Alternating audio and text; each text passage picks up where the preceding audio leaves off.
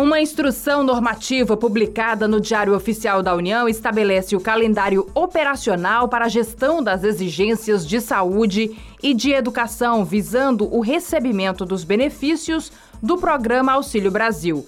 A instrução apresenta também o calendário relativo às aplicações de efeitos decorrentes do descumprimento dessas condições. Com relação ao acompanhamento das condições de saúde, há 2 períodos de vigência previstos para o acompanhamento. O primeiro, de janeiro a junho, estará aberto para coleta no período entre 1º de janeiro e 30 de junho de 2022.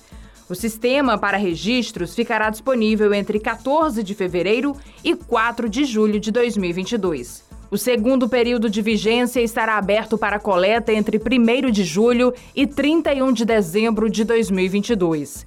Os registros no sistema deverão ser feitos entre 8 de agosto de 2022 e 2 de janeiro de 2023. A Pfizer e a BioNTech anunciaram o envio de dados a reguladores dos Estados Unidos em busca de aval para uso emergencial de vacina contra a COVID-19 para crianças menores de 5 anos, apesar de respostas imunes mais fracas que o esperado no ensaio clínico de 2 a 4 anos. A Agência Reguladora de Medicamentos dos Estados Unidos informou que um comitê externo especializado se reunirá no dia 15 de fevereiro para discutir a autorização. O pedido é para a aplicação da vacina em 2 doses. As empresas esperam concluir o envio de dados para os Estados Unidos sobre o regime de 2 doses nos próximos dias, com dados a seguir sobre a terceira dose.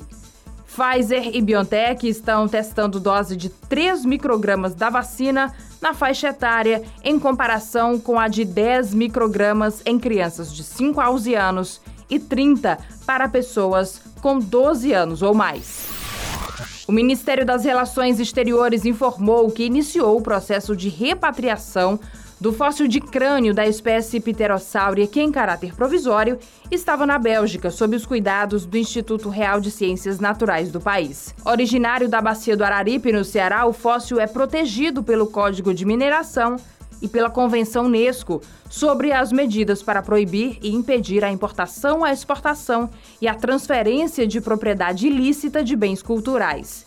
Em nota, o Itamaraty informou que esse importante patrimônio arqueológico brasileiro deverá ficar exposto no Museu de Ciências da Terra, no Rio de Janeiro.